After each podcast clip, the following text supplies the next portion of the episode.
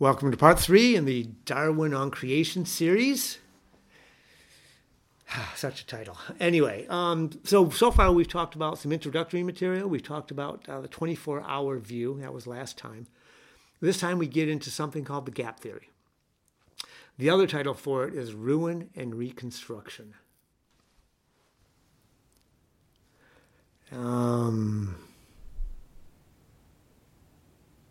So, this gap theory, where did it come from? Um, it turns out that it kind of got its footing in 1814 with a man named Thomas Chalmers. Um, he was, I think, an Irish priest, if I remember right. And he was also a bit of a geology buff. And when he was looking at geology things, he was seeing evidence, as in fact, around this time, the early 1800s, there was a bit of a scientific explosion where, where geology and astronomy were starting to discover new things. And we're starting to discover some, some indications that the Earth was, was older than six to 10,000 years. Well, Chalmers was wrestling with this. Um, and there were other discussions at that time of multiple floods, multiple floods. And he began kind of trying to put two and two together and trying to, to reconcile all of this in his brain. And he came up with this notion of a gap, a gap between Genesis 1 and chapter Genesis 1 1 and Genesis 1 2. So here's kind of the way it goes. In Genesis 1 1, in the beginning, God created the heavens and the earth. That would be the perfect creation. God created everything and it was perfect. Because the God that we serve would not have created some half baked, chaotic world that we find in verse 2, where the earth was formless and void. Why would he have stopped halfway? He would have created something fully formed and perfect from the start. And then the thought is that in verse 2, when our English translation says, Now the earth was formless and void, that that word was could also, the Hebrew word for was, could also be trans, translated became. Now the earth became formless and void. And that changes everything. Because if the phrase says, and the earth became formless and void, that implies something happened to change it. So if we were to go look at Jeremiah 4:23, we see a description of judgment, God's judgment on the earth, um, judging the people of Israel um, for their sin. Of course, we see this a lot in the Old Testament. But the interesting thing is that Jeremiah describes the, the land after God had judged it. And the description of that land after God judged it was formless and void and dark real strong parallel for Genesis um, 1 2, which says, The earth be- was formless and void, and darkness was over the face of the deep.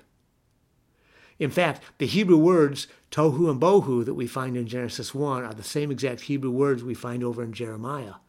So, huh, maybe there's a parallel between Jeremiah, which is God's judgment, and this whole state of being formless and void and dark. Then in Romans 8, Romans chapter 8, 19 and 22 talks about the earth being subjected to bondage and decay, which indicates it's no longer perfect. And it was subjected by God, turned into something which was no longer perfect. Then the third puzzle piece here is in Isaiah 14, um, verses 12 through 14, where Isaiah is is is prophesying and he's seeing a vision and he's he's telling us a story of Satan being cast to the earth because Satan decided to become like God and because of that God cast him to the earth.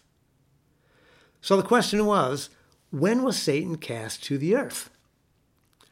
Well, if you put these three thoughts together that the formless and void and darkness is evidence of God's judgment. And Romans said that creation was subjected to bondage by God and that Satan was cast to the earth.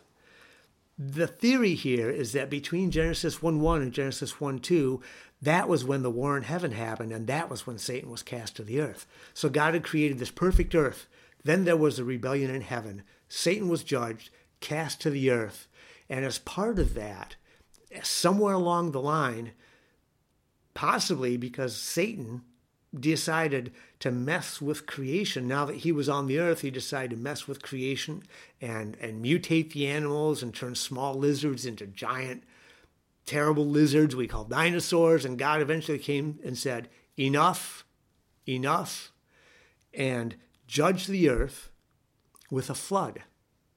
Hence, the earth was formless and void, and darkness was over the surface of the waters evidence of water. And we know, of course, that God had judged the earth another time with Noah's flood. So we know that judging the earth through a flood is not, is not a new thought. So that's the basic idea a gap in time between Genesis 1 1 and 1 2. And during that time, Satan cast to the earth, God judges the earth um, with something that's just called the Lucifer flood. And then what do you do with the six days of creation? Well, those days are no longer initial creation, those are days of restoration or redemption.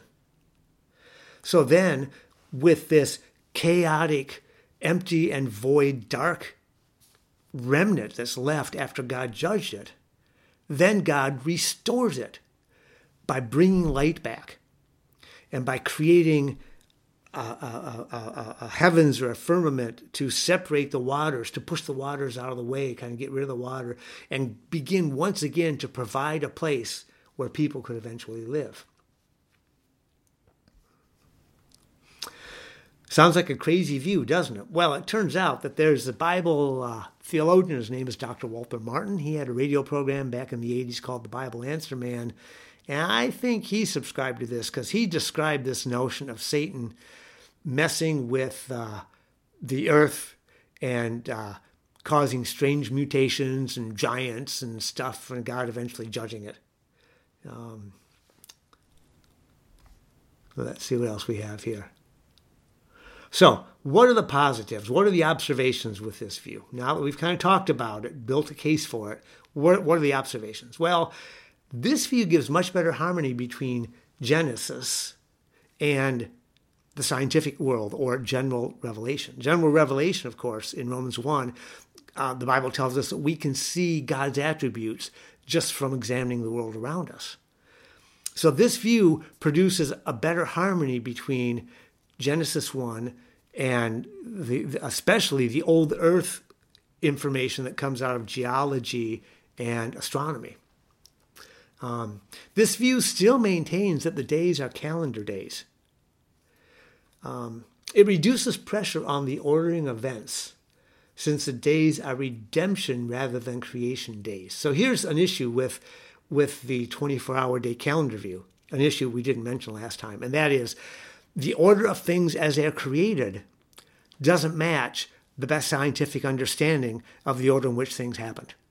Genesis has land plants being created first. That's the first living thing was land plants. Scientific evolution says the first living thing was in the water. Bacteria, microbes in the water, plants in the water. Um, so there's there's there's disconnects between them.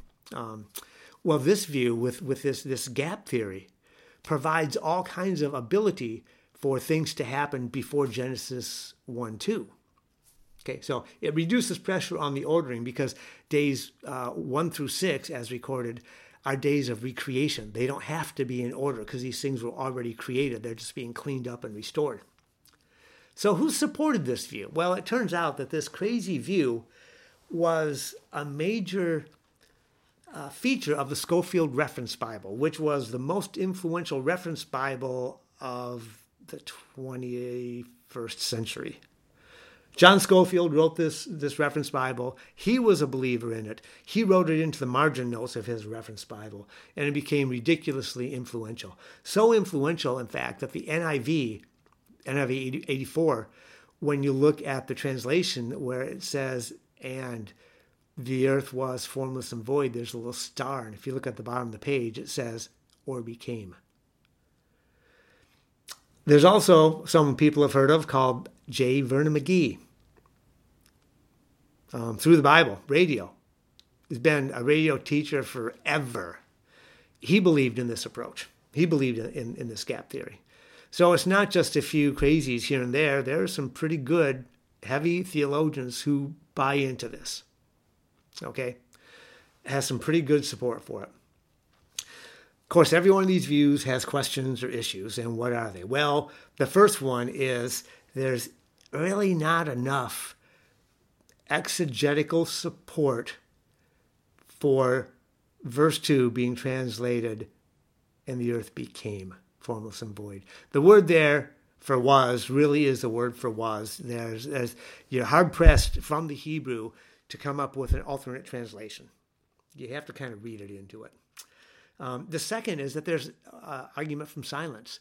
Genesis doesn't say anything about Satan being cast from heaven, or that the waters were there because of a flood, or restoration, that these creation days are restoration. It doesn't say that. So you have to argue by taking other portions of Scripture and kind of hooking them together and forming this story, um, which is kind of an argument from either an argument from silence or an argument from indirect connection. There's nothing in Genesis that would naturally lead you there. Another criticism of this is that it does allow for death and suffering before the fall. Because if there was a gap, and if that gap represented millions of years, well, naturally you'd expect during those millions of years that there would be just the natural processes happening, which means animal death, animal predation, all the stuff happening normally, death and suffering within our within our world before the fall. Um, the other challenge to this is once again Exodus 20 verse 11, the new the, the Ten Commandments that says that creation happened in six days, all of creation in six days. Exodus doesn't really allow for a gap between the beginning of creation, verse 1, and the end of creation. It's all six days.